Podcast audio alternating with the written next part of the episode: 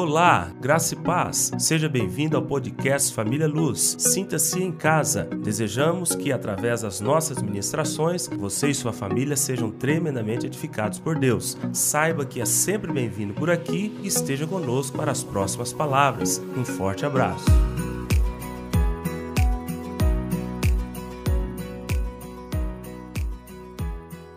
Mas hoje eu quero falar sobre o recomeço na área financeira. Você fala, pastor, aquele que recomeça de forma pessoal também recomeça financeiramente. Nem sempre. A gente tem tido a experiência de que o bolso, a vida financeira, é a última parte que se converte na vida de um homem e de uma mulher. É, de, de, precisa de um tempo para que ele possa ter várias outras revelações até que ele se converte financeiramente a Deus. Ele se converte espiritualmente e depois ele começa a perceber vitórias em uma área e derrotas em outra área. Até o ponto de ele questionar o seguinte: gente, por que, que eu sou cristão e na minha vida financeira não está dando nada certo? Até que ele chegue nesse momento para perguntar para um pastor, e se o pastor tiver é, uma vida financeira convertida ao Senhor Jesus, ele vai saber explicar tranquilamente sobre o que, o que está acontecendo com ele. E já digo para vocês, se perguntar, se alguém chegar a perguntar para mim, eu não vou falar sobre a obrigatoriedade dele ser dizimista. Pode tirar isso da cabeça. Você fala, não, o pastor vai falar, ah, ele tem que ser dizimista, ele tem que ser ofertante. Não, não digo isso. Eu digo o seguinte, que um coração convertido as finanças de uma pessoa convertida ao Senhor é muito mais do que isso. Se uma pessoa chegar com dificuldades financeiras para mim e eu avaliar que a vida financeira dela não se converteu ao Senhor, eu vou pregar para ele, sabe sobre o que? Generosidade. É completamente diferente. Generosidade. Que é muito mais do que uma pessoa ser mero dizimista e ofertante. Porque muitos fazem, às vezes, até como uma troca, uma barganha. Já preguei sobre isso aqui é próprio de um novo na fé, de uma criança na fé, de fazer essa barganha com o pai. Mas eu iria pregar para eles sobre a generosidade, porque uma pessoa que tem a generosidade é, entranhada dentro da sua vida espiritual e na sua relação com Deus, ele é muito mais do que dizimista e ofertante. Ele não tem um, um, um lado seleto para contribuir e abençoar. Ele é generoso em quem toca. É como se fosse uma pessoa to totalmente banhada de mel. Em que qualquer pessoa que qualquer lugar que toca sai mel dela. Mas algumas pessoas parecem que são encharcadas de fel. Onde você toca, sai, sai dali problema, mesmo sendo cristãos. Então eu quero falar sobre o recomeço na sua vida financeira. E eu vou falar sobre o cara que o começo da vida dele não foi muito boa, mas ele tem uma virada de vida que é algo impressionante. Está aqui no mesmo Evangelho de Lucas que nós usamos para ceia, só que no capítulo 19. Evangelho de Lucas, capítulo 19, versículo 1 a 10. Recomeçando minha vida financeira. Entrando em Jericó, atravessava Jesus a cidade. Eis que um homem chamado Zaqueu, maioral dos publicanos, ou, traduzindo em nosso tempo, chefe dos publicanos, ou diretor dos publicanos, não importa, é ele que direcionava publicanos de menor é, patente, maioral dos publicanos e rico, rico, procurava ver quem era Jesus, mas não podia por causa da multidão, por ser ele de pequena estatura. Então, correndo adiante, subiu a um sicômoro a fim de vê-lo, eu costumo dizer que é o, eu conheço um homem que subiu para ser humilhado. E esse homem que subiu para ser humilhado chama-se Zaqueu. Você quer um exemplo de um homem que subiu para ser humilhado? Zaqueu. Continua, desculpa. Porque por ali havia de passar. Quando Jesus chegou àquele lugar, olhando para cima, disse-lhe: Zaqueu, desce depressa, pois me convém ficar hoje em sua casa. Ele desceu a toda pressa e o recebeu com alegria. Todos os que viram isto murmuravam, dizendo que ele se hospedara com homem pecador. Entre mentes, entretanto, no mesmo momento, entre essas circunstâncias, você coloca qualquer palavra, porque o entremente significa isso. Entrementes, em meio a essa circunstância, Zaqueu se levantou e disse ao Senhor: Senhor, resolvo dar aos pobres a metade de meus bens. E se em alguma coisa tenho defraudado alguém, restituo quatro vezes mais. Então Jesus lhe disse: Olha, não foi Pedro, não foi Paulo, não foi João, não foi Bartolomeu, não foi Tomé, não foi Judas, nem o Iscariote. Então Jesus lhe disse: Hoje houve salvação nesta casa.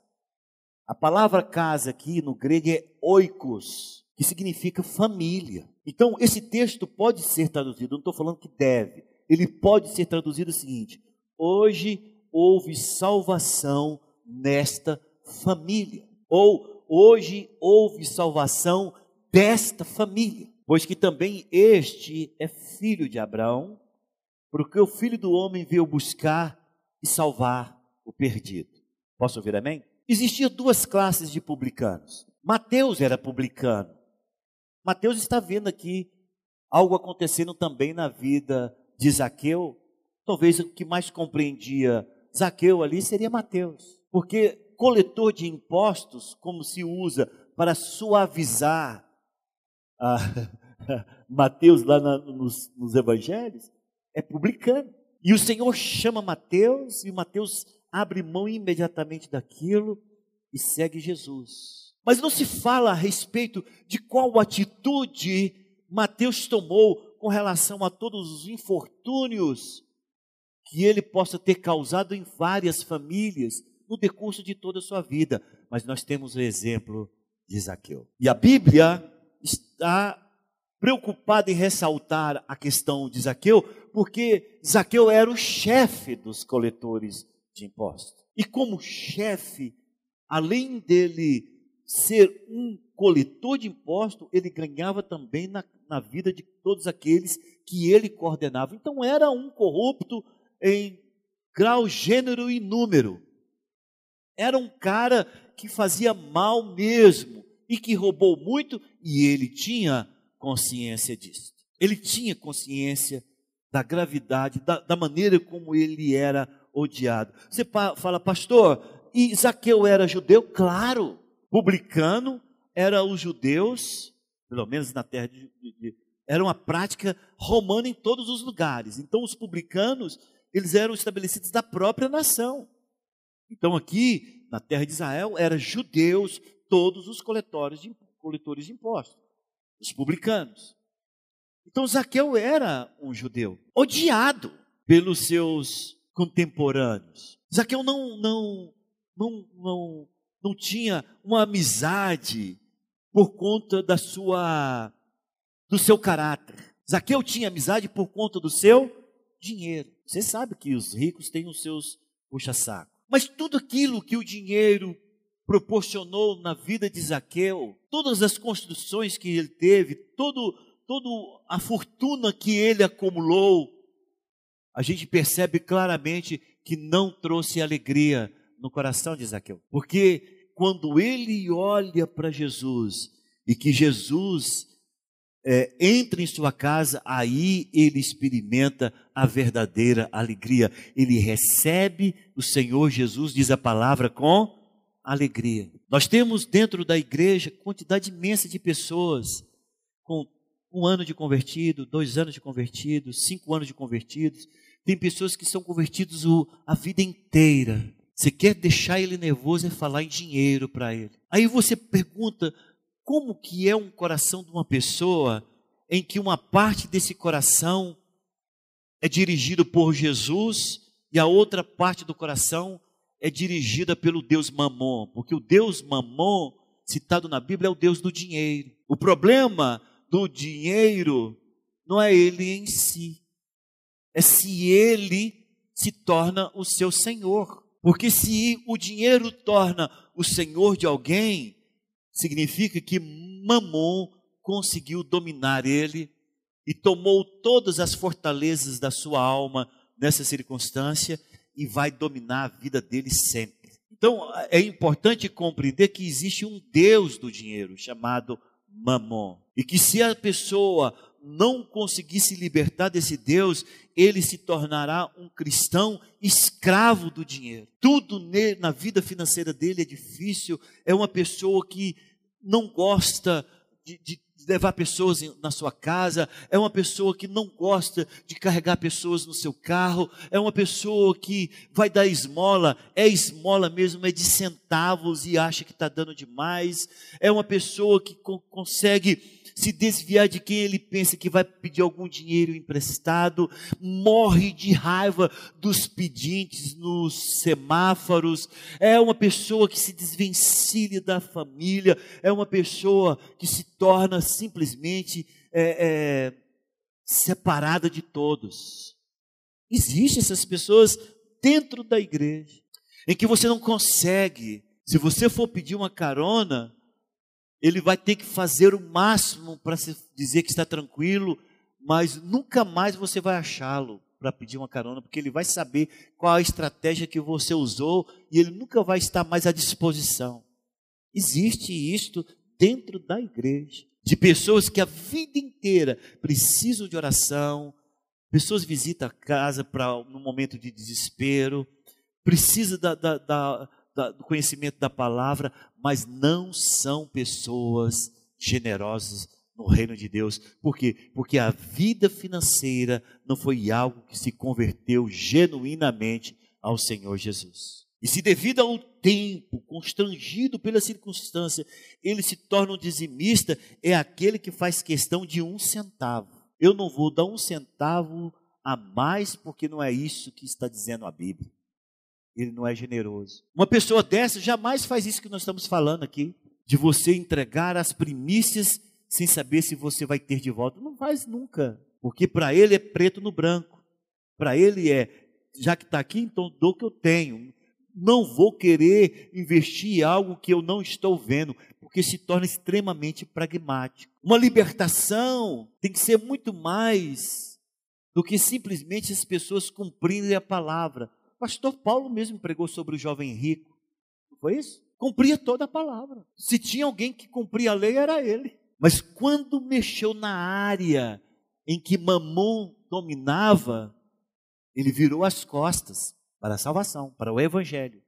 E o que, que ele tinha, pastor? Ele só tinha liturgia, ele tinha doutrina, ele tinha preceitos de homens, mas ele não tinha aquilo que entrou no coração desse homem chamado Zaqueu. Aquele jovem rico não teve a experiência de Zaqueu, e é o mesmo Senhor. Então veja que a mesmo Senhor Jesus só entra aonde ele é convidado. Você fala, gente, será que Jesus não arriscou demais falando, Zaqueu, eu quero estar na tua casa hoje? E se Zaqueu falasse, não, muito obrigado, eu, minha casa está limpa, eu não quero levar essa gentalha lá para dentro, não. E a pessoa se ele falasse isso? Só que você não está falando com um homem comum. Você está falando de um homem que conhecia o coração de todos que se aproximavam dele. Quando ele questiona aquele jovem rico, Jesus conhecia o coração dele. O jovem rico que não conhecia o coração que tinha. Quando o Senhor diz para Zaqueu, eu quero, é importante, eu quero estar desce depressa porque eu quero estar na tua casa, é porque o Senhor já conhecia o coração daquele homem, que em completa confusão, naquele momento em que ele vê Jesus de cima de uma árvore, o caos se, se estruturou de maneira completa na vida daquele homem, porque, porque se degladiou todo o desejo dele de ter uma vida com Deus, e tudo aquilo que ele era, aquilo que ele conquistou, Jesus pegou aquele homem em um caos é como se fosse pegar, a, pegar uma terra em, em, em uma, um pleno furacão. Foi isso que Jesus pegou aquele homem. Às vezes nós nos colocamos desse jeito. Nós ficamos duvidando da palavra, duvidando da nossa própria, da nossa própria, das nossas próprias convicções. Mas eu quero dar um conselho a você. Quando você estiver assim, vença o poder da sua carne se deixe vencer pelo poder do Espírito Santo, como Jacó realmente se deixou vencer por Deus. E você vai ver que o resultado disso será no, um novo pensamento com relação à sua vida espiritual. Não há recomeço, vocês podem observar desde o início dessa série, não há recomeço sem um encontro com Jesus. Não há, Éder, não tem jeito de falar, vou recomeçar e esquecer do principal que é Deus, sabe? Porque você vai recomeçar de forma natural. Amanhã você será vencido. Mas quando a pessoa recomeça, quando ela recomeça por um encontro com Jesus, é um recomeço consolidado. É um recomeço que vai ser com atitudes novas, porque ninguém que seja trevas, que tem um embate com a luz, sai da mesma forma. Ninguém que é ódio e tem um embate com amor, sai do mesmo jeito. Ninguém que é fel, que tem um embate com mel, sai da mesma forma, não tem jeito. E o que o Senhor espera de mim e de você é que nesse embate na área financeira com Ele, nós saiamos transformado como este homem foi transformado no encontro com Jesus. Então o Senhor entra naquela casa. E o Senhor começa então a expor, a Bíblia não fala desses detalhes. Porque no, no, o principal desse encontro ali não foi nem o, o evangelho que Jesus estava pregando para Zaqueu entrar na sua casa. Era é essa transformação. Então, o Senhor então começa a falar do reino. O Senhor não chegou ali e ficou assim, hum, vamos ver o que vai acontecer agora. Cuidado, vai acontecer, estou vendo. Algo vai acontecer. Não, Jesus não fez isso. Jesus era um homem mais simples dos homens. Chegou lá e começou a falar do reino. Começou a falar do reino do Pai. Começou a falar sobre qual era a sua proposta na sua, na sua caminhada na terra. Bum, de repente, entremente, no meio disso, é, no, no interregno, na repartição de um determinado momento, o homem não aguenta. Ele não aguenta, ele levanta e fala: Não, deixa eu falar, deixa eu falar, deixa eu falar. Glória a Deus, glória a Jesus, né? Deixa eu falar. Senhor, eu quero dizer para o Senhor que só daquilo que o Senhor fez de entrar na minha casa, né? estou aqui agora imaginando, não está escrito na Bíblia, eu estou elocubando de maneira é, benéfica ao assunto. O Senhor entrou e o Senhor falou, já tocou no meu coração. Eu quero dizer para o Senhor, era isso que eu almejava a vida inteira Passou a minha vida aqui nessas poucas palavras, passou toda a minha vida aqui como se fosse uma novela de todos os males que eu fiz e agora eu resolvo. Eu agora, diante de todos que estão aqui, lá tinha os fariseus, tinha publicano liderados dele, tinha os apóstolos, certeza que tinha soldado lá vendo, porque onde Jesus ia estava toda, toda essa multidão, os vizinhos, as pessoas que puxavam saco dele, os discípulos, estava todos. Não tinha jeito, não era, não foi teatro, não foi uma coisa feita em escrutínio fechado. Não, foi algo aberto e público. Resolvo entregar a metade dos meus bens. Já tinha publicando lá anotando. Eu conheço quanto que ele tem. Vocês acham que não tinha lá o Mateus que sabia a realidade dele? Esse cara tem 100 milhões em, em bens, já, já, já deduzi 50 milhões. Vap! Resolvo dar a metade dos meus bens aos pobres. Aí todo mundo. Oh! Ele não estava fazendo isso para ser aclamado. Ele estava fazendo isso como resultado de uma luz que espancou as suas trevas. Ele não estava fazendo isso para André falar, muito bem, agora você se. Não, não foi isso, André. Ele não estava preocupado com isso. Tanto é que ele nem sabia quem que ele já tinha passado para trás. E ele diz: e outra coisa importante, do dinheiro que me sobrar da metade dos meus bens, se eu te roubei mil, eu vou te dar quatro mil. Eu vou te pagar quatro, quádruplo disso. Porque lá diz quatro vezes mais. O original mais, quando você olha no grego, aí você entende o que significa o que ele está falando. Ele, o mais lá significa quádruplo. Então, se você, eu te dei prejuízo de mil, traz, eu vou te pagar quatro mil do dinheiro que me sobra. Eu pergunto a vocês: houve ou não houve conversão financeira ali? Houve. Eu pergunto a vocês: houve ou não houve um recomeço em Cristo Jesus ali? Houve. Sabe por que, que houve? Sempre precisado de você me falar? Porque o Senhor nos notifica disso. Ai, não tem palavra melhor do que essa, do que o próprio Senhor. Porque o Senhor vê aquela atitude que para ele o ponto mais neurálgico da sua vida era a sua corrupção financeira, e ele viu que ele abre mão de maneira completa daquela circunstância, o Senhor diz: houve salvação nessa casa, não por causa do dinheiro, irmãos, é por causa da salvação que mudou o comportamento financeiro daquele homem em uma em uma posição tão clara que o Senhor permite que seja trazido para nós no decurso dos séculos como um testemunho da vida de Zaqueu. E o Senhor diz: Olha, entrou salvação para dentro dessa família. Tá, tudo bem, vamos imaginar, Maurício, que ele te fosse rico de 100 milhões. Ele deu a metade e ficou 50 milhões. E ele vai pagar os caras que vão fazer fila. Tem certeza que foi fila na porta da casa dele. Certeza e sobra para ele 20 milhões. Eu pergunto a você, aqueles 20 milhões é santo ou não? É claro que é. O que as pessoas não entendem é isso. É claro que é. Quando você se converte e, e você tem uma vida nebulosa, mas você se converte e isso atinge as suas finanças, você pode ficar com 10%. Vamos imaginar que ele ficasse com 10% de toda a sua fortuna e ele ficasse com 10 milhões a palavra do Senhor diz que aquele dinheiro foi salvo. Deus não salva o João e deixa o dinheiro de fora, a não ser que o João consagrou o seu dinheiro a Mamon. Mas se Deus salva você e o seu dinheiro vem junto, o seu dinheiro é santo tanto quanto você. A partir daquele momento, em tudo que você colocar as mãos e onde você investir esse dinheiro, é um dinheiro santo. Por quê, pastor? Porque veio a marca da cruz em cima dele. Veio a marca da cruz na vida dele. E a palavra do Senhor nos, que nos testifica isso, o Senhor diz: entrou salvação nessa casa.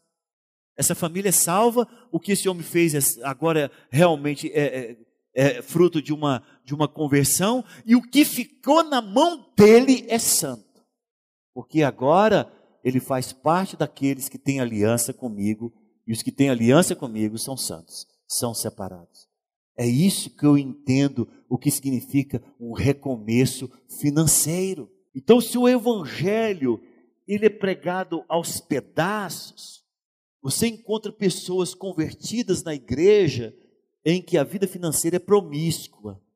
Ele ainda continua fazendo rolo, mentindo, enganando, fazendo trapaça, vai vender um carro, tampa o ferrugem todinho com massa e esconde, depois vai cair tudo podre ele engana, ele vai fazer, ele vai trabalhar de despachante, ele vive na propina, paga propina, copta, faz cooptação de propineiros. Por quê? Porque essa pessoa não teve um encontro que mudou radicalmente a sua vida. O Senhor deseja, meu irmão, não é só você, não. O Senhor deseja que não somente você, mas tudo que pertence a você passe pela cruz do Calvário.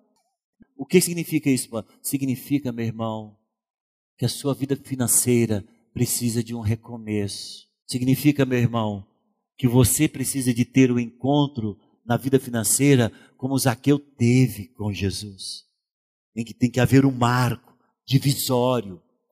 Como eram as suas finanças antes de Jesus e como é as tuas finanças depois de Jesus. Se as suas práticas são diferentes, se o seu comportamento financeiro é diferente da, de antes de conhecer Jesus, glória a Deus, a marca da cruz achou todos os lugares da sua vida. Se não, você tem que olhar para o exemplo de Zaqueu e dizer: Senhor, me dê esse encontro na área financeira de maneira que eu possa agora olhar para o Senhor, seja maior do que toda a minha fortuna que o Senhor seja maior do que todo o dinheiro acumulado na face da terra, e eu possa viver sim, talvez no pouco com o Senhor, porque o pouco com o Senhor é muito, mas as, a minha vida financeira seja santa e separada ao Senhor. Eu louvo a Deus se isso acontecer na sua vida.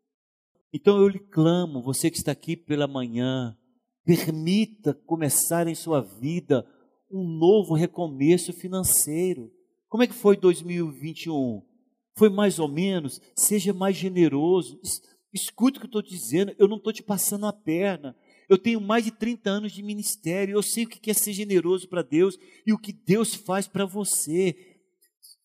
Mude o tipo de semeadura, mude o teu coração para você experimentar o melhor de Deus. Você não pode passar dessa vida que é tão rápida aqui na terra sem experimentar o que significa contar com o favor de Deus. Comece a fazer isso.